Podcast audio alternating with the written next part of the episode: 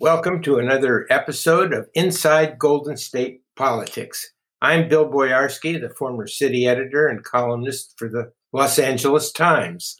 And I'm Sherry Bebitch Jeffe, political analyst and self styled media maiden, coming to you from a state of pure bewilderment. Why is it so difficult for police to use a taser, a really accurately use a taser and not a gun on a 13 year old boy or a 16 year old girl. I'm still shaking from this week's events. Over to you, Bill. Well, shaking is a good reaction, uh, Sherry. What was your reaction to the uh, Minneapolis verdict? First, stunned silence, almost disbelief, particularly because not only was Chauvin found guilty, he was found guilty in, on all three counts. Then, when I realized what had happened, I finally exhaled. I finally, at least for a moment, thought maybe this really is a turning point. Maybe this will reactivate concern over police reform and even, quite frankly, police behavior. I'm not so optimistic today. That's my reaction, Bill. Well, my reaction was one of relief. I was nervous having, uh, you know, been a reporter and a writer when the uh, verdict came down for the police officers accused of uh, and caught on video of beating up uh, Rodney King. When that when when that came in, and then I was also uh, worried about the fact that they hadn't discussed it for more than 10 hours. And that reminded mm. me hmm. of the uh, another uh, event that I covered, the OJ trial, where the uh, jury only was out for, for three hours. So all these things were running through my mind. And of course, the possibility that if they found this guy not guilty, strong possibility of rioting. And so when the jury came in and I heard the first guilty, relief, relief, and then uh, the second and third relief, not disbelief, but just saying, my God, uh, this jury really listened to this. Uh, and then I thought about the marvelous case that the prosecution under the attorney general put on. And what they did was, uh, well, of course, they had they had the video. That was critical, don't you think? Uh, that was critical. That young woman who was and will always be a heroine on this. And not only that, they took that and that was the centerpiece, but what they did was essential to any kind of criminal trial. They told a story. And they told the story from beginning to end. And they had all of this the gripping eyewitness accounts up at the beginning, and then they moved into the more scientific accounts uh, later on. Which uh, oh, and they had the they had the devastating, and this is something we have to think about. Police chief and other high-ranking officers didn't cover up for didn't cover do the usual blue silence on this. The culture did not prevail. The culture did not prevail. And then finally, uh, the devastating evidence of the, the, physical scientific evidence. And there was that uh, marvelous Irish lung specialist who spoke in a, it was like going to a, a really great lecture. Uh, you know, it was just really good and it added up. And I thought, that's pretty damn good. The, uh, the jury listened and uh, came to what, what I thought was uh, clearly the right decision. You know, something going back to the Rodney King case, something that I, I found interesting was how much more power video has today. There was a videotape of the Rodney King beating, and it did play a role in the trial, but the verdicts were different the the focus of the media, and I think to some extent the gen- general public, was a bit different, a bit more long term intense. Why do you think that is? Well, I, I, think you have to credit the skill of the large prosecution team. You know, this was not uh, this was not your usual prosecution of police officers.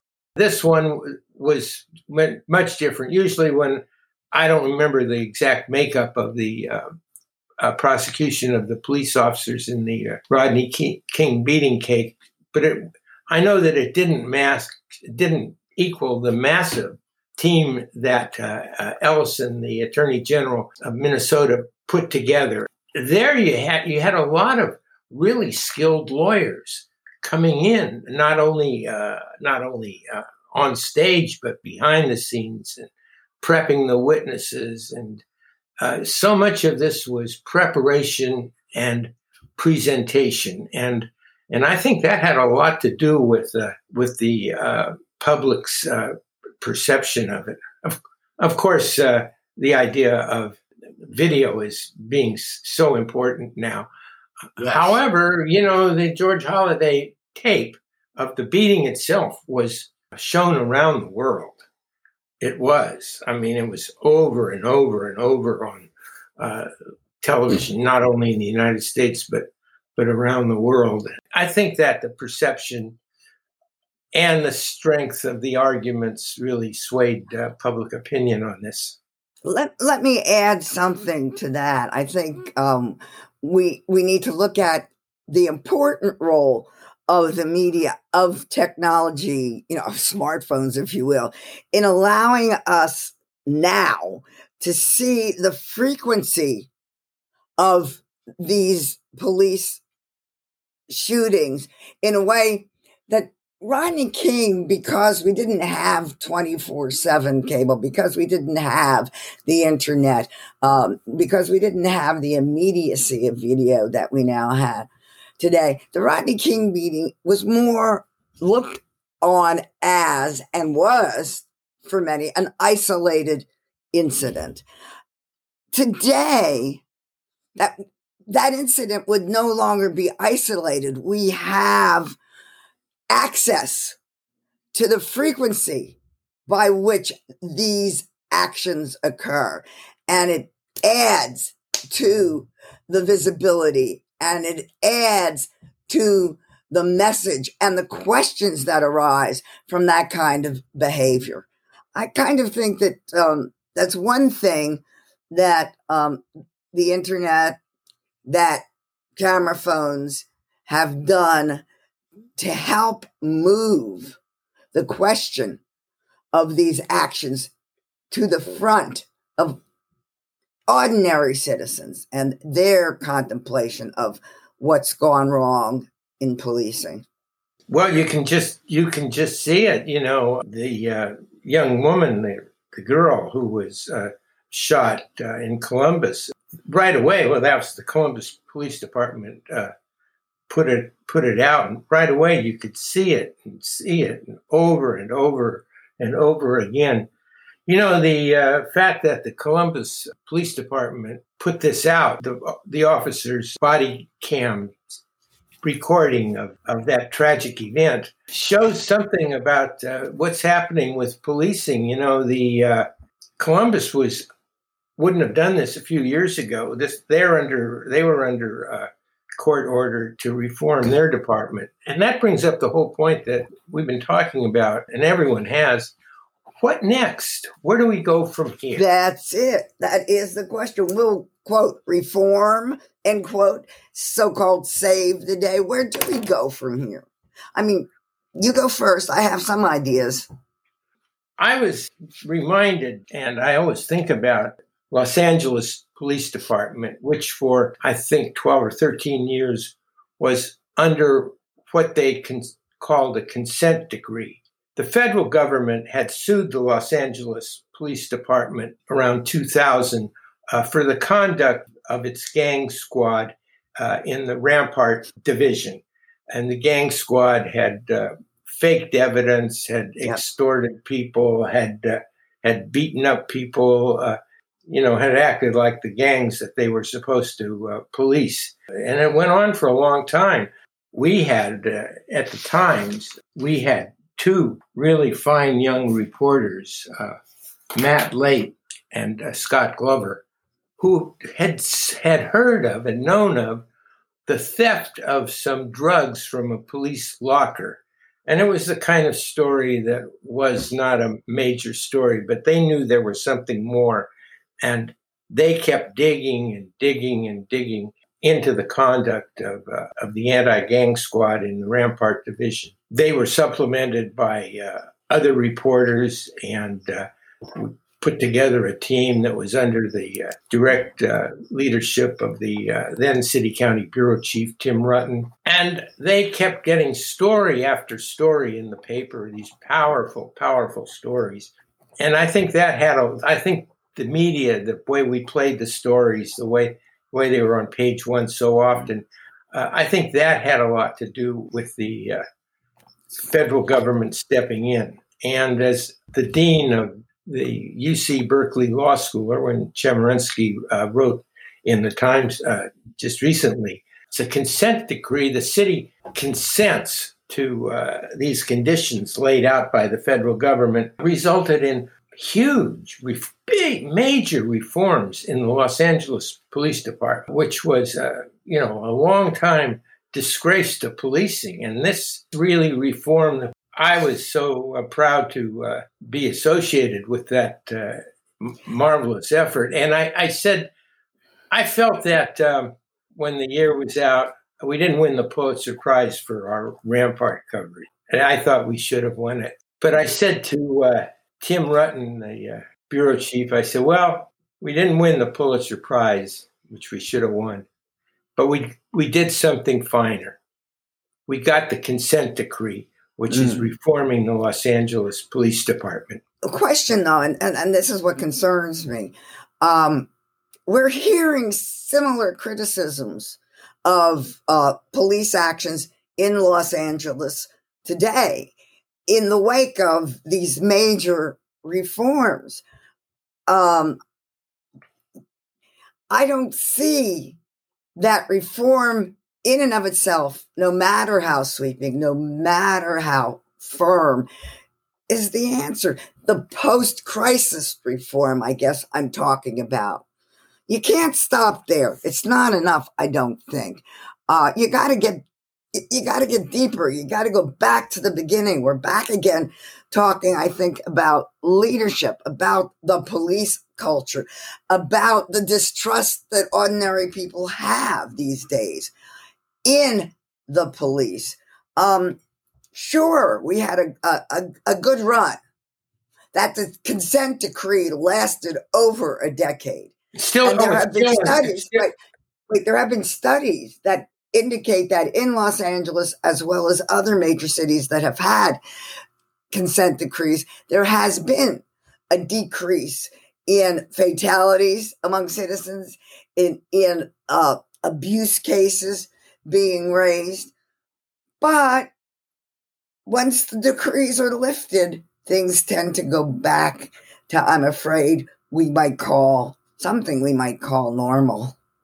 I'm sorry, go right ahead. One of the things that uh, consent decree or reforms, changes in the law can't really change. It has to be changed, as you say, from the very top. And and and that's the culture of policing the idea that you know when a police officer puts on the blue that he or she adopts the mores and uh, of colleagues and that's that's pretty deep and nobody's really figured out how to do that except uh, that's scary. except by better recruiting and except by certain changes in the law like um, for instance the uh, police reform bill that that's passed the House and is pending in the Senate that was uh, introduced by uh, the vice president and by Karen Bass, who uh, learned about the Los Angeles Police Department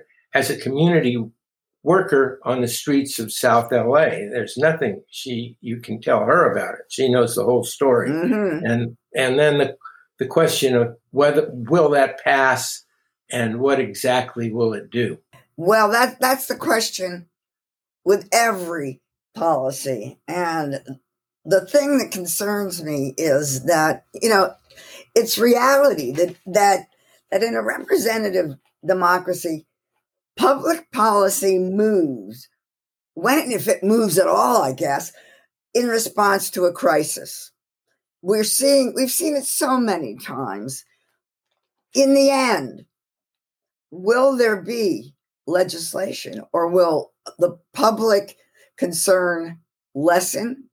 Will there be another crisis, an issue that uh, makes the Congress look away from this dicey issue to fight yet another issue? Will there be roadblocks put up, particularly by Republicans, who still might have uh, well, they have a worry about their very conservative base.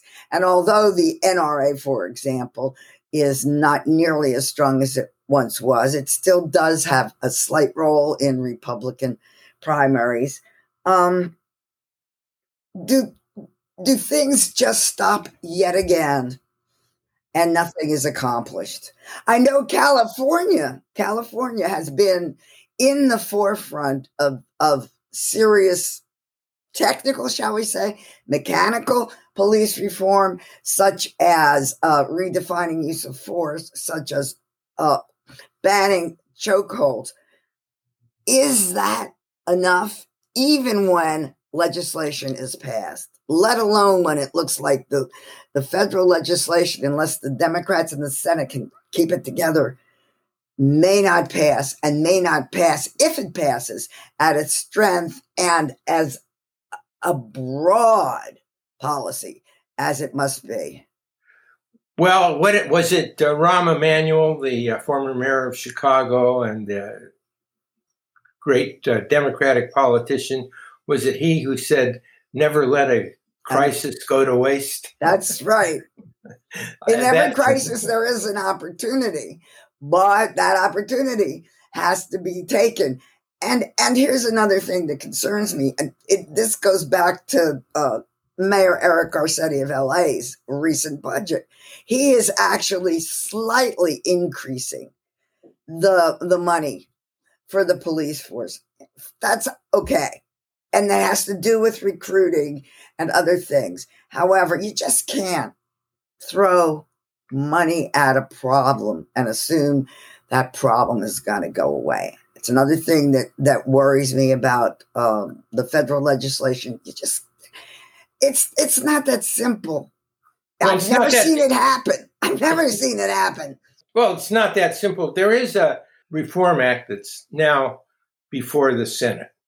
And one of the issues involved in that involves immunity, the immunity of police officers to uh, from lawsuits. In other words, a cop beats up somebody and in the course of an arrest or whatever, and uh, the person who is beaten up would like to sue the police officer for damages or whatever.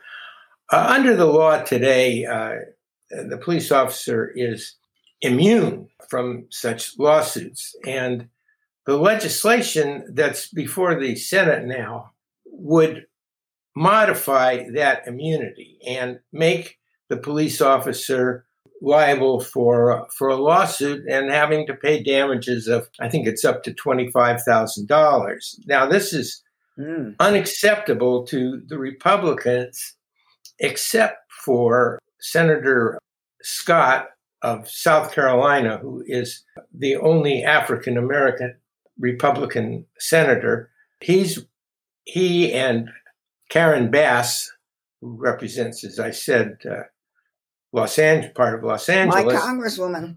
Your congresswoman, mine too, and um, they're working. They're working on something. So, uh, without getting too deep into the weeds, rather than lifting all immunity from police officers make it possible for me after having gotten beaten up i could i could sue the police department or the city rather than the police officers now this is the compromise they're working on, in addition to some other things.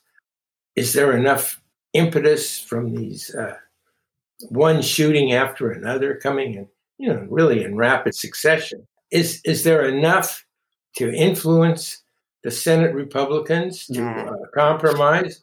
I don't know. You know, if I were covering the Senate, maybe I would, instead of sitting here locked up in the house watching whatever version I get on cable television, I might know more than I do right now. But I couldn't tell you what's what's going to happen. I did hear Karen Bass, who I've known a long time, talk about this yesterday. She is a she's a very optimistic person, and she was talking as if there was some grounds for compromise between her and and the Republicans. I just don't know.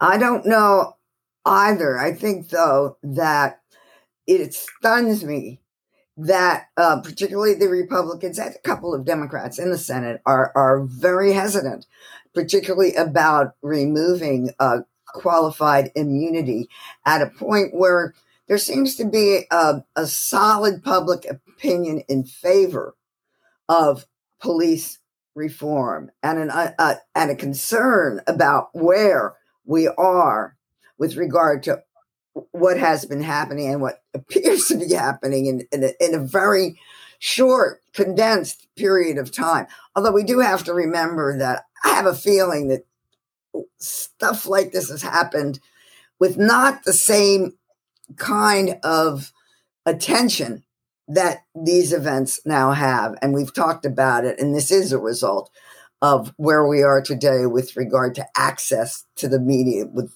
regard to access of other tellings of events than simply those of the of the police. Um, I wish I were as optimistic as you are. I'm not optimistic. I, I'm not optimistic. I'm saying the truth. I'm a I'm like your average American. I sit here and watch cable television. Now you know, and I know Mm. that that's not really the best way to learn something about whether, whether it's going to pass. And I'm not optimistic. I just quoted a Congress person who represents you, who happens to be an optimistic person, and she's seen enough in she's life. She's also a pragmatist. She is very pragmatic. Well, in the way right. that she approaches policy, and that's a positive, quite frankly. She's a pragmatic politician. Well, I've always thought it was. I, I always thought that was a quality, quality about her that uh, I always admired. You know, uh, we've got to say uh, something really important has happened in this front. Elections have consequences. And the election of Joe Biden as president of the United States resulted in the, his appointment of Merrick Garland as Attorney General of the United States. Mm-hmm.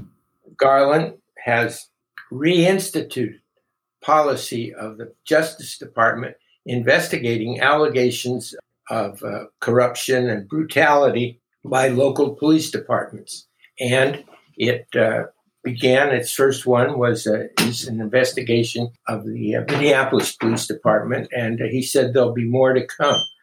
In other words, the federal government is now stepping in, and uh, and that is a huge, huge uh, development, I think. Why do you think it's a huge, huge development? And is it enough? Well, it's not enough. Nothing is enough. Mm-hmm.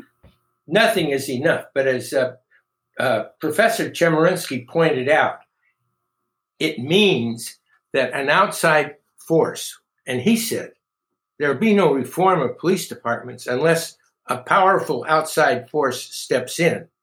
What this means is that a powerful outside force is stepping in and is going to look at these police departments where there uh, where there's been brutality or corruption, uh, racism, all of that, and that is that is what's huge. Is it a cure-all? No, it's certainly not a cure-all, but it's a pretty damn big first step. Well, at least I think too. And again, I I'm, I'm just so concerned that will write it off. Okay, the feds are now involved. Let's go on to other things. But it they have money, they have the resources to be able at least to structure guidelines for procedure and behavior. And that's no small thing. And it also sends a message to um, those citizens who have, have been uh, the victims of police brutality or uneven meeting of justice, shall we say, that there is somebody that is looking out for them that may, up to a point, have their back. And that's better than nothing. You know, then all the laws uh, and all the investigations are not going to change uh, what's at the heart of uh, of these uh, police shootings. as we look at the toll of the last few days, uh, there was a, uh, a Latino boy who was killed in Chicago, mm-hmm. and the rest the rest of the victims have been African American. At Racism, least the ones we know about. At least the ones we know. About and that's about. an important point, quite frankly. So we live with the uh, great uh, curse of American society, one that just inflicts so many people, and that is that is the curse of racism. Systemic racism. It's uh yeah. Well, we'll be talking about this more. I'm afraid so. Yeah. So we'll see you uh, next week. Next week.